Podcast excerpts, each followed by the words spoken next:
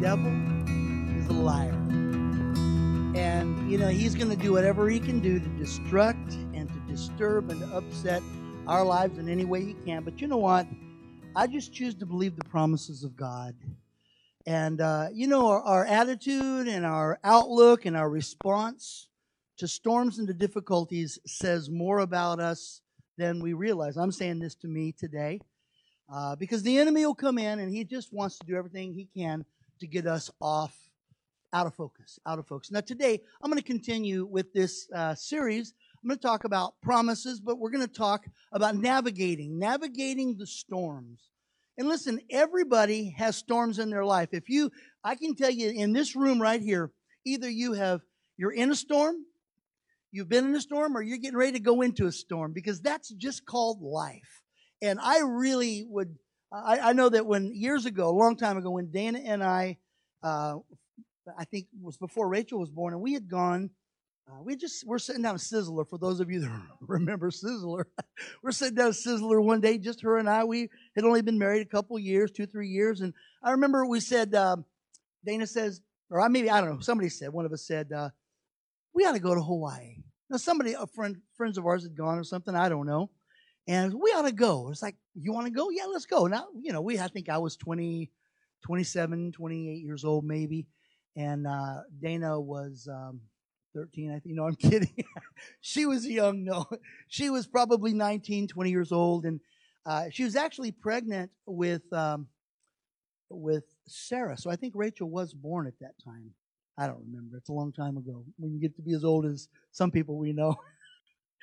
But long and short, we're sitting there and we said, let's go to Hawaii. Oh yeah, let's go to Hawaii. And so we got over there and, and after about three or four days, man, there was no pressure. There was no anything you have to do. About day four in there, we said, we got up, we said, another cruddy day in paradise. You know what? We, whether we like it or not, we need some tension. We, and some of you are going, I could use a little less tension in my life. You and me both. But the thing is, is this is the stuff that makes us. You know, I like having days and maybe a season where you get up and nothing's required, nothing's expected, but we can't live like that. And so, you know, God wants us to know how to navigate through difficulties because that those are the things that put pressure on our life to help us to grow. Now, let me just just get started here. You know, there's there's a few books that I have read over and over again. One of them is a book called uh, "The Tale of Three Kings" by Gene Edwards. I love that book. It, it talks about King Saul, David, and Absalom, and it's just their attitudes and the way they responded to things in their life, pressures and problems. The other book that I've read over and over is a book called How God Makes Men by Patrick Morley. Now, I'm not going to preach about these books, but it leads me to my point for saying that. A lot of times people wonder, why do I need to keep reading the Bible? I've read it through. I've read it through several times. What do I got to, I know what it says. It's not about just having read it. It's about devouring it and letting it become a part of us. And not just, and I love the illustration that Cheryl gave about having an open book test. Every day is an open book test with God. His book is open to us. We can look in the scriptures and find out how to, to, to deal with things that come into our life if we're not sure. Because there are so many promises and so much direction in God's word. It helps us to know how to navigate through God's word. So let's look at Matthew chapter 14. And some of you are going, I've already read that. We're going to read it again. We're going to read it again today. And uh, like I say, we're talking about navigating, knowing how to navigate the storms. Let me read through this. It says immediately. Now, before I go here, Jesus had just fed the 5,000, okay? They had gone out and they were out in the middle of nowhere. Jesus had, had gone to the other side of the sea there of Galilee or Gennesaret, whatever they call it in this time. But he, he was over there and people found him. They followed him there. And there was 5,000 men plus women and, and children. So there could have been 10, 15,000 people for all we know. But Jesus feeds them all, and uh, and then it's so this is where we pick it up. It says immediately after this, Jesus insisted. Everybody say insisted. Jesus insisted that the disciples get back into the boat and cross to the other side of the lake, while he went to the pe- and sent the people home. After sending them home, the people he's talking about, Jesus went up uh, into the mountains by himself to pray. Night fell while he was there alone. Meanwhile, the, the disciples were in uh, far uh, in trouble, far away from land, for a strong wind had risen and they were fighting against the heavy waves. About three o'clock in the morning, Jesus came toward them walking on the water. When the disciples saw him walking on the water, they were terrified. Uh, in their fear, they cried out, It's a ghost. But Jesus spoke to them at once. Don't be afraid. He said, Take courage, I'm here. Then Peter called to him, Lord, if it's really you, tell me to come to you walking on the water. And Jesus said, Yes, come. So Peter went over the side of the boat and he walked on the water toward Jesus. But when he saw the strong wind and the waves, he was terrified and began to sink. Save me, Lord, he shouted. Jesus immediately reached out and grabbed him. You have so little faith, Jesus said. Why did you doubt me? When they climbed into the boat, the wind stopped, and those who were in the boat came and worshiped him, saying, Truly, you are the Son of God. Now, here's, the, here, here's just a couple of, of thoughts here. First of all, Jesus instructed them, he insisted. Now, let me ask you a question. Do you think Jesus knew that there was a storm coming? Maybe not. I mean, he doesn't know everything. Yes, he does. he knows it all. He knew there was a storm coming. And so basically, the disciples find themselves in this crazy uh, storm with all these wind beating on them, beating against them. And so the thing is, it's kind of like our life right now. Do you think God knew that this was happening? Do you think God knew that this was going to happen in our society in 2000, 2020? uh, that this was going to, happen? or is this something that God goes, I wasn't planning for this. He knows what's going on. He knew this was going to happen. He's aware of it. So what's he looking for? And so let's just kind of think about that thought just for a second. The big picture of a description, in my opinion, of what's happening right now in our world is that everyone is mad at everybody you, you, you go on social media to see who's fighting with who today. You, you watch your Twitter feed to see what so and so said, because I know he had a comment because everybody's mad at everyone. And so the big picture of the description of what seems to be happening right now is the world is trying, the world, the world, the world is trying to polarize everybody against everybody else so that we stop caring about each other. Separate, divide, and conquer. Separate, divide, and conquer. You know what? If he can separate and divide, but you know what? But those people didn't vote like I voted. They're not going to vote like I vote this year. So I, why should I care for them? That's your, if we have that mindset, if we have that mentality, we are playing in to the plan that the enemy has. Look, I don't care about them. They're the ones trying to destroy their whoever they are. You might be on this side or that side. I don't know. They don't have the same color skin as I have. They don't live in my neighborhood. That's the that's the goal of the enemy is to polarize everything and everyone in this world so that we're against them and they're against who are you for? Oh, let me find my gang. Because that's kind of gang mentality. I don't like them. I'm not on their side. I want you to know this none of this took God by surprise. God knows what is going on and he's not wanting for us to be a part of the of the, the process of becoming polarized. Polarized means we take sides. We're basically i we, we basically are are uh, you know I, I know their views and i know their views. I'm against them. You know who jesus is against? He's against every person going to hell. That's what he's against. He's not against anyone in in himself as, as far as in themselves the hope is, is that every person would come to know Christ. And the thing is, is we as the church, we find ourselves in a storm. And, and so this is not something that God didn't understand. God wasn't expecting. He knew this was coming. As a matter of fact, I believe just as much as the way it says here, Jesus insisted. You ever had someone insist, no, I insist you do this? It's like, you're my boss. You're my parent. You're my dad. You're the police, you who you insist, I insist. You know what? I don't think there was like a, nah, Lord, I think we'll just stay here for the night. There was no option. Jesus insisted that they go. Why? Because he wanted them where they needed to be in the coming hours because it was a test. There was a test coming. Let's move forward.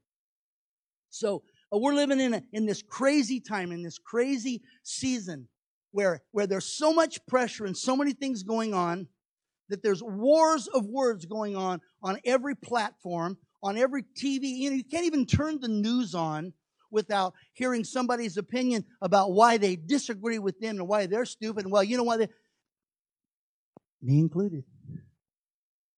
I'm there. Matter of fact, that's the reason why I watch a lot of pup, pup, puppy dog pals. And for those of you that don't have little ones, you're going, what's that? Channel 16, almost all day long. you can watch that. But anyway, there's trouble every place. There's trouble every place. And people sometimes get the mentality, well, I'm going to follow Jesus, and, and basically that will help me to avoid the storms. Wrong. Jesus insisted that they get into the boat and go. He insisted. Why? Because he wanted them at a specific place at a specific time. And so that's why they find themselves there. John chapter 16, verse 33 says, I have told you all this so that, uh, so that you may have peace in me. Here on earth, you will have many trials and sorrows, but take heart because I have overcome the world. Troubles and storms land on everybody's life. I think a lot of times we look at our life and we're thinking, look at these storms. Some of you, have, it seems like you've been in a continual storm for years and years and years. Now, let me say this. Sometimes storms are self-inflicted. Sometimes they are. But by and large, not all of them. But even if it's a self-inflicted storm, God still wants to teach us something. He wants to teach us to navigate according to His voice and his plan and his promises. So, so they storms na- uh, land on every single person, but navigating is what God wants us to do. The disciples were doing exactly what Jesus told them to do. Exactly. They got into the boat and they began to row or sail. I don't know what, what it was. I guess they might have had both, you know, options there to sail. Or and they say that the that the Sea of Galilee or the Sea of Gennesaret, or the Lake of Gennesaret, or whatever they called it at this time, uh, was, I think it was like 16 miles long and like five to six miles wide at the widest points. But I think where they were sailing back to, from what I can see, it wasn't all the way from down here. It was probably about a three, two to three, four hour, maybe three hour uh, trip at best. So if they'd left during the day before it got dark, let's just say, let's say it was five o'clock. Let's say it was four o'clock. I don't know. Who knows? But Jesus sent them back early enough uh, so that they would make sure that they were there when the storm hit. I don't know. But the storm hits, and it says that they were working at that storm, trying to get through it at 3 in the morning. How long had they been in that storm? Obviously, not 15 or 20 minutes. I believe they had been fighting and struggling. And the one thing you can say about them at this point, because we'll go back uh, just back a little bit in just a minute, is that they persisted and they didn't give up. They weren't they didn't just throw, throw the oars in and say, ah, forget it. Let's just let, let's just let it blow us back to the other side. They stayed at it. They didn't give up. They didn't lose heart. Jesus insisted that they, that they go. And so that's what they did. How many of you found yourself in storms and you know you're doing exactly what the Lord has spoken for you to do, but you hit storms? Man, all of us. We do that. We find ourselves in that place. Today, all I want to do is I want to look at a couple of quick things a couple of uh, quick things. They're on your list there, but we'll, I'll give you a few things to fill in on the blanks there if you have the blanks on your on your page. But what causes storms in our life? Well, what causes storms in the natural? You have a high pressure system that meets a low pressure system. You have hot air that hits cold air and it causes turbulence and it can cause tornadoes. It can cause all kinds of crazy things. Hurricanes. Well, what causes turbulence? What causes these storms in our life? When you have one belief system that hits another belief system. And that's what we've got going on right now. We've got one belief system, and, and what it, so which one's right? God. God's the one that's right. Well, you got a belief system here, and you got a belief. Well, actually, you got about three or four or five or ten belief systems going on right now. You got belief systems, and when they try to converge into one space, there's so much turmoil. There's tumultuous pressure, and things begin to happen. That's what's going on now, in my opinion. That's what's happening. There's a lot of turmoil that's going on. And so let's just go ahead. Okay, verse 24 here. Let me just hit a couple of quick words here, give you some thoughts on these. Verse 24, it says that the wind was, the King James uses the word contrary. The winds were contrary against them. That word contrary means antagonistic. You ever had pressures of, of what's going on, the, of others around, maybe the voices around that are very antagonistic against what you, man, I'm just trying to do life, man. Why are you antagonizing me? Why is this pressure? Oh, why are they in my face? Why are they? It's just what it is. It's a storm. It's a storm. And when I say a storm, I'm not saying it's just a storm. Man, it's a storm. It's definitely a storm. Okay. So, what three enemies are we going to encounter in the storm? And some of these you are, we've already talked about over the last several months on different things. But the first enemy that's going to begin to antagonize and attack you is fear. Fear. The dread and the anxiety of things will never go back to the way they were. Here's what fear tries to convince you that there's no way out, that you're not going to make it, that death is imminent, the death of whatever, your finances, your business, your marriage, the, the relationship with your kids, our country, whatever. Death is imminent. It's going to die. This is going to destroy everything. There's no hope. There's no hope for you, for your kids to ever come back. Your best days are behind you. That's what fear does in the midst of a storm. It begins, and let me, I wrote this down. Fear will lie to you and taunt you about a future that has not yet happened. It will come and tell you, oh, this is the way it's going to be. And you just watch within two months, within three months, by next year, it's all going to be different. It's all going to be, and it's not going to be. That's what fear does. It talks to you it taunts you. It antagonizes us, you, about a future that hasn't happened yet. And we begin to take it and we begin to visualize it and we begin to imagine, oh, this is the way it's going to be. But just the same way that faith works, that fear works the same way as faith does. And that's what, what it does is it's rooted, faith is rooted in what has not happened yet. And it tells you what your future is. But that's faith. Fear tells you what your future is based on the worst case scenario. But fear does. But faith tells you this is what God says. I told you to go to the other side. Well, Lord, we're doing what you told us to do. Then keep on doing it. Keep your eyes on me. Keep on doing it. And that's easy for me to say as I stand here in a hot, humid, with no wind and no problems to speak of day. You know, my life's not being threatened, but I want you to know the enemy comes. I don't care if he, if it's one time a day or five times a day. He comes and he begins to whisper and to tell you the things. Oh, it's not going to be. Oh, it's going to get worse. Oh, you just wait. Oh, it'll never go back to the way it was. That's fine. I don't care if it ever goes back to the way it was. But I want it to go to the way God wants it to be. Because God has a good plan. And God is the God that finishes what he begins. So basically, whenever fear has its way and it comes in and we begin to, to find fear and, and worry and struggle, what happens? We begin to get fatigued because that's the goal of fear to wear you out. We worry about it. We fret. Oh my gosh, can you imagine what these disciples were doing in the boat? Man, they're rowing. Come on, man, row, row. Come on, go, man, go. Come on, let's go. And it's there every every stroke they're going, it's they're they're pushed back three or four links further back than they were a minute ago. But if they quit rowing, they're just going to go all the way. And so basically they become fatigued. They get so tired and so worn out. Most of us can identify a stupid thought pretty quickly. But when we're fatigued, we don't. We begin to think, oh, we're going to go down. I wonder what they're going to tell my mom. I wonder what they're going to wonder what they're going to say about me. Oh, this is going to be I wonder what the future is going to say about my life. This is over. When we're tired, the dumbest thoughts come into our mind. The dumbest thoughts. Give up, quit. Who cares? Nobody cares. There's no hope. There's no way to move forward.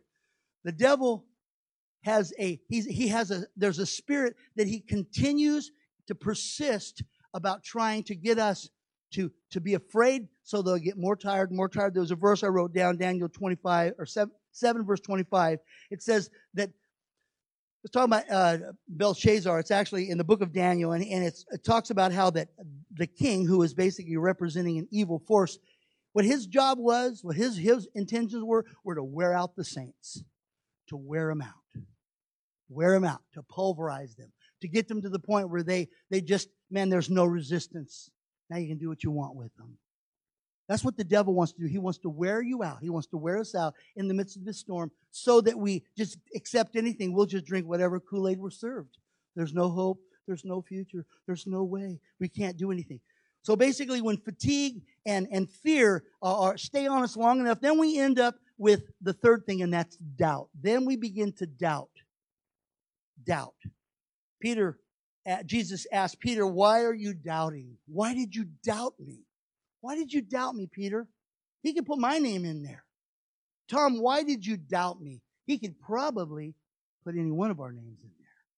Because I think every single one of us have had our moments and our times where we're in the midst of a storm and we begin to doubt because we're afraid. We get tired, we get fatigued, we get exhausted, and then that doubt begins to rise up. But God wants to ask this question Is He the God that keeps His word? Is He the God that keeps His word even when we're tired? Even when, when we're exhausted? Even when we don't see a way out? Doubt lives in three words. I think it's on your paper there. Doubt lives in three words. Where is God? But you see, when you become afraid, when you become fatigued, when you become filled with doubt, I don't know if I'm going to make it through this. Oh Lord, just take me. It's, it's okay, Lord. Uh, whatever. Whenever we become fatigued, we become fearful, filled with fear, and filled with doubt. What's in our heart? God, where are you? Where are you, God? I thought you said you would always be with me. You would never leave me. You would never forsake me. But here's what I want you to know God is on the way. You hear me? God is on where God, where are you in the midst of this? I I don't know my job and my my my finances and and man, here we are, and we got to do this and we can't, and we're doing this, and, and man, we're just rowing against the tide. We're just continue. It's like we we're we're not winning. What's going on? Where are you, God? God is on the way. Jesus is on the way, church. He's on the way to your spot. But here's the thing. You're not, we're not where we are by accident. We're not where we are because, oh, we just made a wrong turn at Albuquerque. We're not at the wrong place because we just made some wrong choices. We are where we are by design in this country, in this time of our, of, of our nation, of our lives. We are here and God knows we're here. He's allowed us to be here and He's on His way. He's on his way. Jesus shows up in the middle of the storm. You know, they're rowing, they're rowing, they're rowing. And Jesus shows up out there, and they're so fearful, they're even afraid of him. it's a ghost. when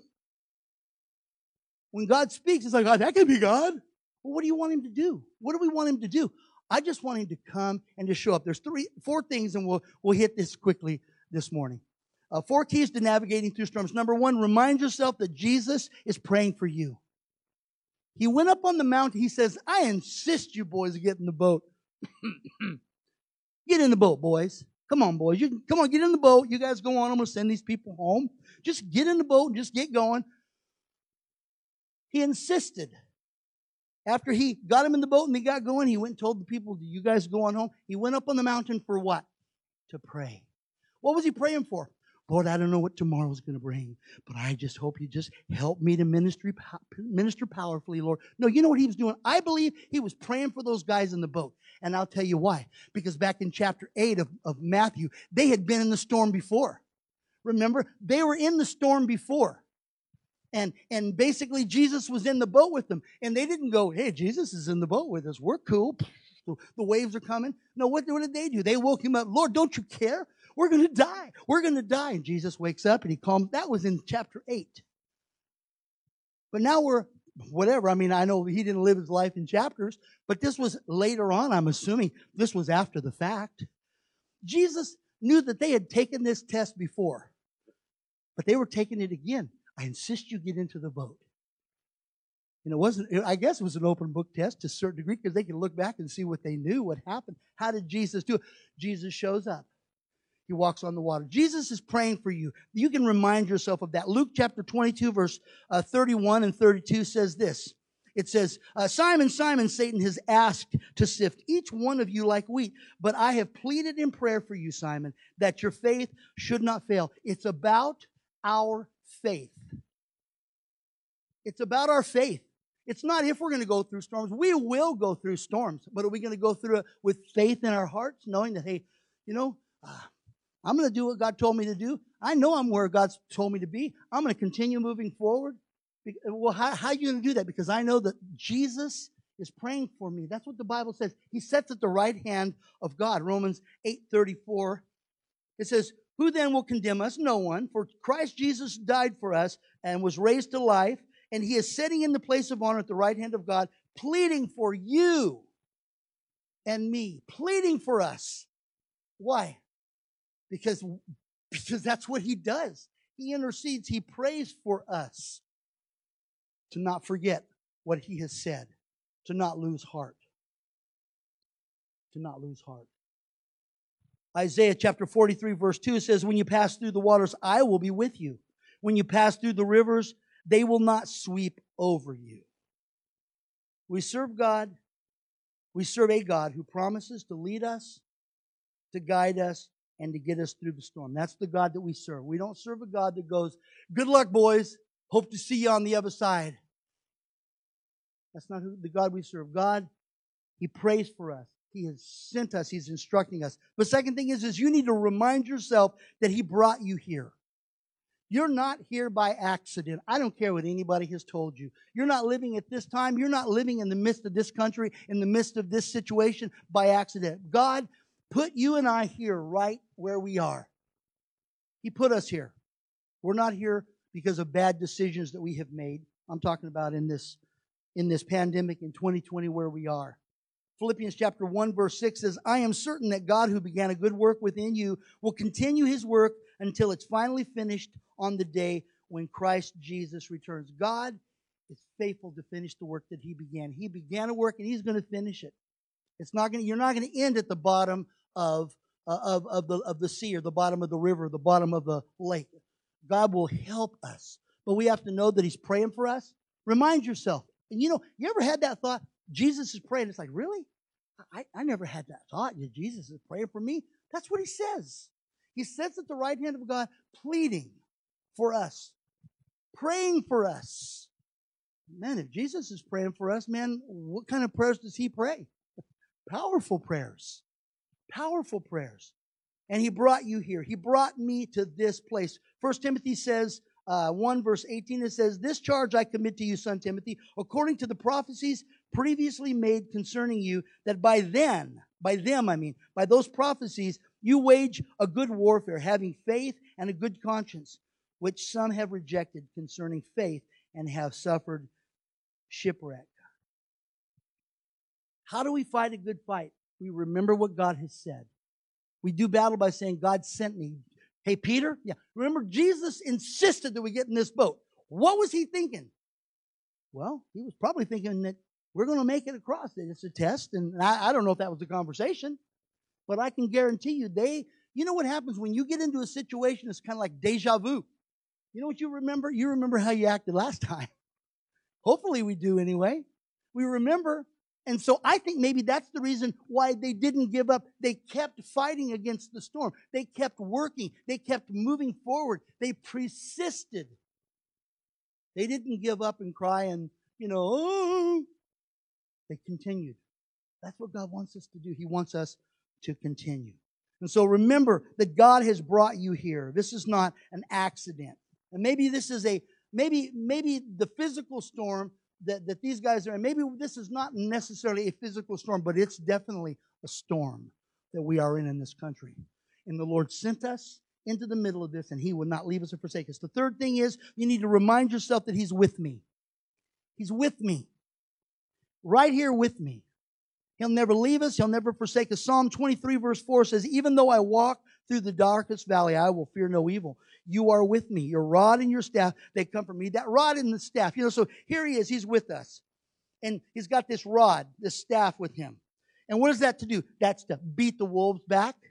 It's to knock the enemy away. It's to take and to hook us and pull us close if he has to. Whatever it takes. He's with us. And he's going to guard us and protect us. He's not going to leave us. He's not going to walk away. He's not going to say, Well, I sent you. You guys are on your own now. He is with us. Remind yourself of those things. He's with us. He's praying for us. He sent me here and He's with me. He's absolutely with me. Everything around us changes. Everything. everything changes. Presidents change. Paul, and, and, probably some of them even change while they're in office. But presidents change, and politicians change, and governors and mayors, styles change, businesses change, schools change, teachers change, churches change, people change. Everything around us changes. But God does not. God does not change. And He has promised that I will be with you. I will not forsake you. I will go where you where where where you go where I tell you to go, and I will be with you. Hebrews chapter 12, verse 26. This is the, the, the Passion translation. I like this translation. He says, The earth was rocked at the sound of his voice from the mountain, but now he has promised once and for all, I will not only shake the systems of the world, but, but also the unseen powers of the heavenly realm. Now, this phrase, once and for all, clearly indicates the final removal of all things that are shaking. That is the old order. So only that which is shakable will remain.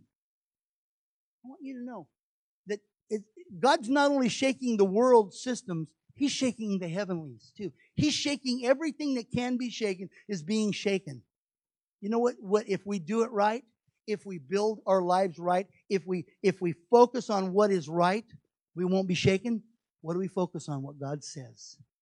This is what God says, go to the other side. This is what God says, I will be with you. I will never leave you and I will never forsake you. The, the fourth and the last one today is you need to remind yourself that He that He'll be with us. I think these four things today have helped me just looking at them this week, thinking through them, uh, focusing on them. God's with me. He's He's praying for me. Doesn't it help you when when people say, uh, "I'm praying for you"? I like that. I want you to know today, Jesus is praying for you. Go back to the first thing we talked about, we looked at. Jesus is praying for you today. Let's pray.